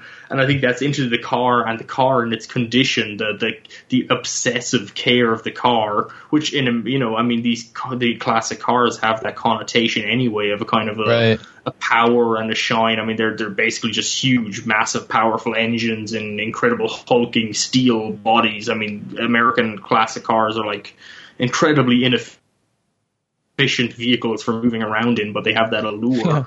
Um, So you know, I think I think it's it's one of those films that you know it, it kind of it captures a really interesting perspective on masculinity, and I think Carpenter plays with that throughout many of his films. Certainly, The Thing, um, you know, this idea that men are like his films are really about men, and they're not very positive depictions of men. His heroes are often men as well, but they're they're often insufficient to the task. If it's Donald Pleasence in the Halloween series or Kurt Russell is, you know, he he appears to succeed in the thing, but the there's an ambiguity laid out there. Right. And Christine has the same kind of an end to where they crush the car, but there's that little Oh, yeah. animation of the cube at the end, um, Yeah. which you know lets us know that maybe things aren't, you know, things aren't what they seem. So yeah, I think there's there's an element of uh, a kind of a, a gender construction within the film. Well, and Um, I also think that it would be good to like sort of rev- revive this because um, I mean, I'm sure people, a lot of people know about it and all that stuff, but it's not talked about. Like, of course, the thing, um, of course, that is still like super relevant, but I feel like people know the thing. Like people are familiar with it. Whereas Christine, like like I said, like I didn't know what it was, and sort of this bringing it up and, and bringing it back up eh, within this context, I think would be really cool to see done. Yeah, it's definitely. I think it's it's an underappreciated Carpenter in my experience. Again, people have seen it. People are like, "Oh, it's good," but you know, everyone comes back to Halloween and the thing, um, or They Live is is another one that I found a lot of people really enjoy, and they're all really great Oh, films. yeah, but I think for Chris, sure. Christine Christine to me is really is Carpenter with the most. It's got the most brain behind it. Um, Plus, it, may has not be- those. Uh, it has those uh, camera uh, flourishes. What do you call them? The uh, the oh, you you mean the, the streaks lens of light. flares? yeah, yeah, the, lens flares. flare. God, I couldn't think of Yeah, It yeah, has those great lens flares. A lot of good lens flare in this movie. This Uh, was uh, my first time. I I knew all about Christine, what it was, but this was my first time seeing it for this podcast. cool. Uh, yeah, and I, I like Sean. I really enjoyed it, and I, I do I do think it fits in amongst one of Carpenter's upper tier films. Um, just like two two major things that stood out, stood out to me. Um, the shot of Christine on fire, dr- barreling down the highway at Oh. night.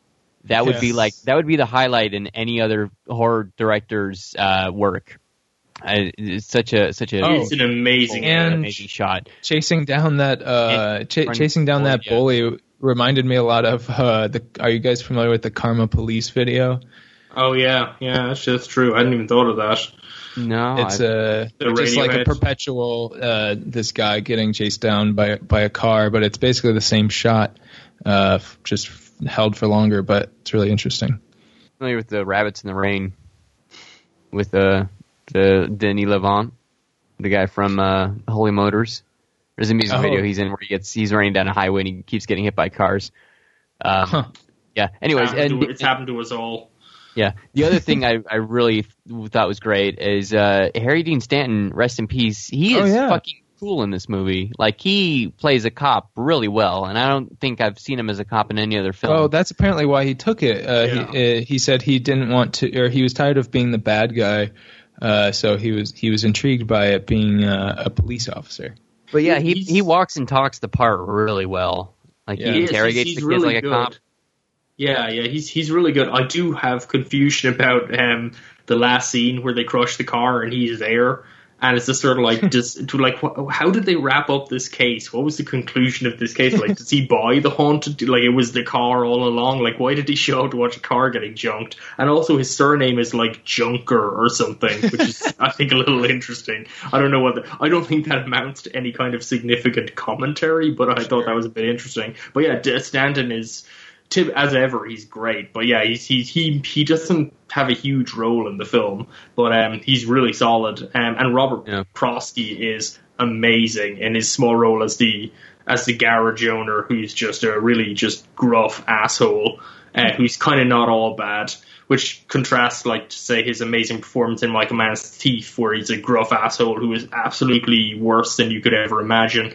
Uh, it's kind of an interesting uh, contrast between them, but he's it's interesting to watch the way that, that Carpenter shoots that. We talk about Carpenter's cinema language. I mean, the his use of angles to create, and it's something that's done throughout. As Arnie becomes increasingly a dominant character. At first, he's kind of a kind of mewling sap who gets picked on by everyone, and everyone towers over him, including Prosky, in some of the most extreme angles where.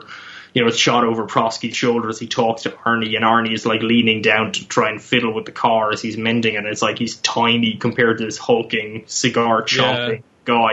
Um, and then as the film progresses, Arnie starts to command the high ground in the camera, and it's something Yeah, that, he's that so just, good. yeah, Carpenter Carpenter just has that uh, just such a strong grasp of film grammar, and it- Yeah. it's something. I mean, going back to our original point about auteurs and this idea. I mean, I feel like Carpenter is very much kind of indebted to someone like say John Ford in terms of uh, someone sure. who doesn't who doesn't consider himself to be a really like a highfalutin artiste.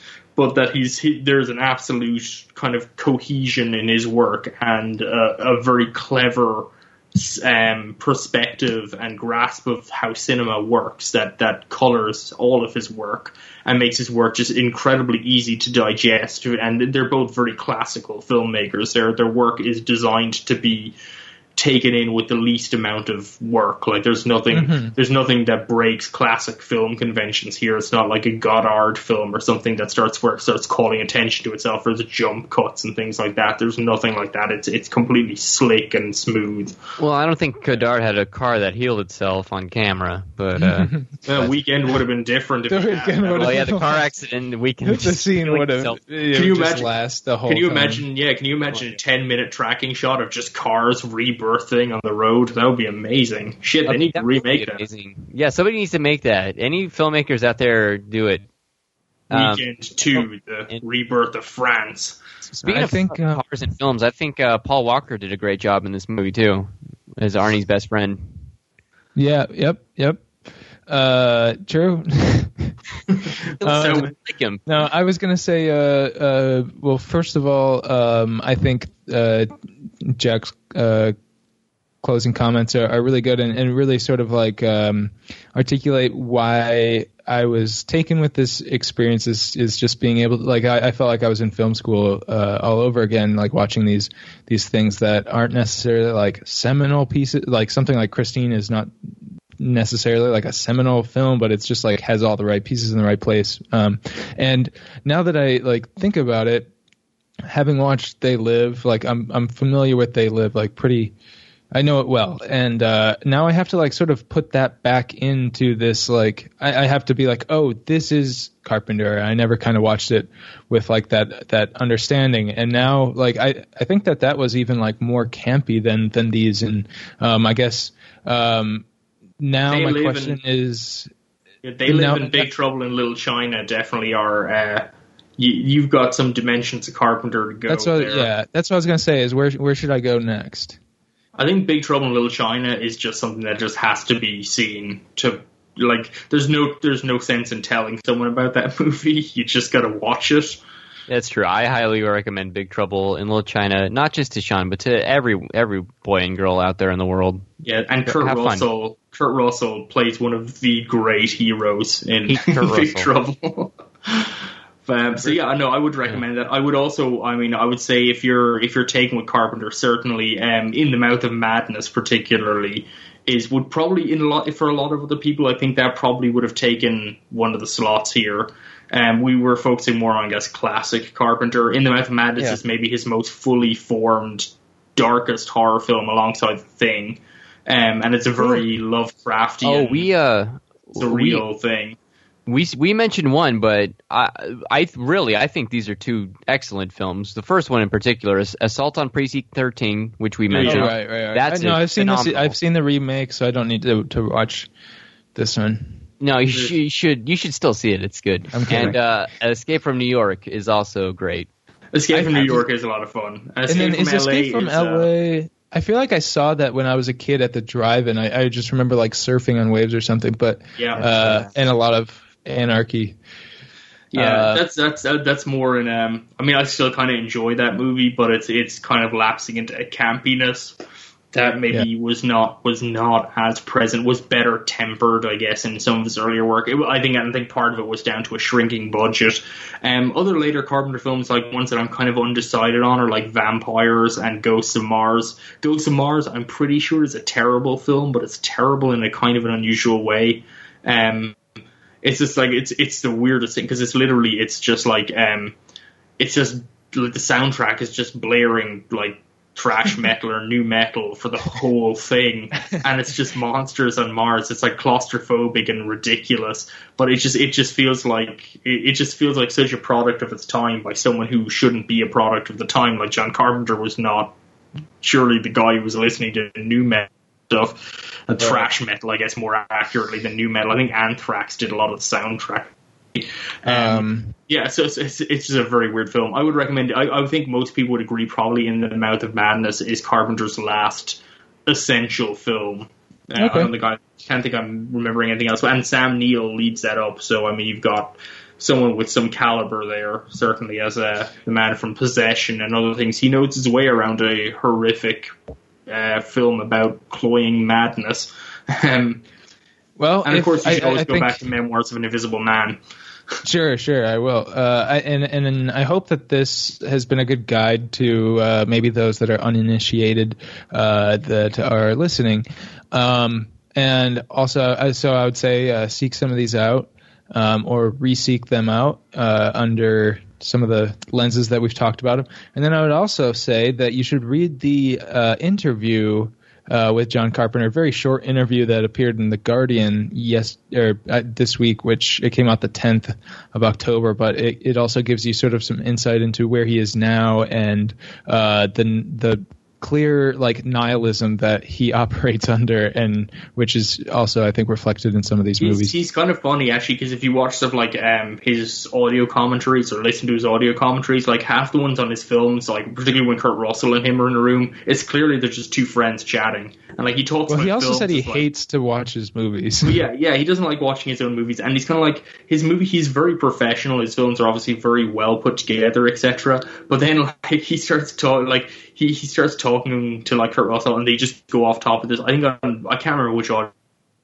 commentary. It might be in Big Trouble in Little China, but like literally That's they just start one. talking about their kids like little league. kids. They're just talking about Yeah, like, oh, yeah, it goes- it goes plays off the- hockey. It's like yeah. Yeah. yeah, there's just two guys in a room just chatting who haven't seen each other for a while, and I feel that's very much represented in the Guardian interview of like, "Hey, John, want to talk about your movies?" Nah, not really. right, right. I like video. I like this one video game.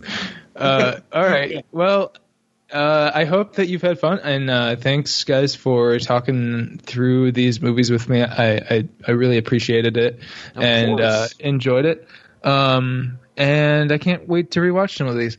Um, if you like what you're hearing, uh, subscribe, rate, and review all those things uh, for the OpFat cast um, on the Optimus Vaccine Network.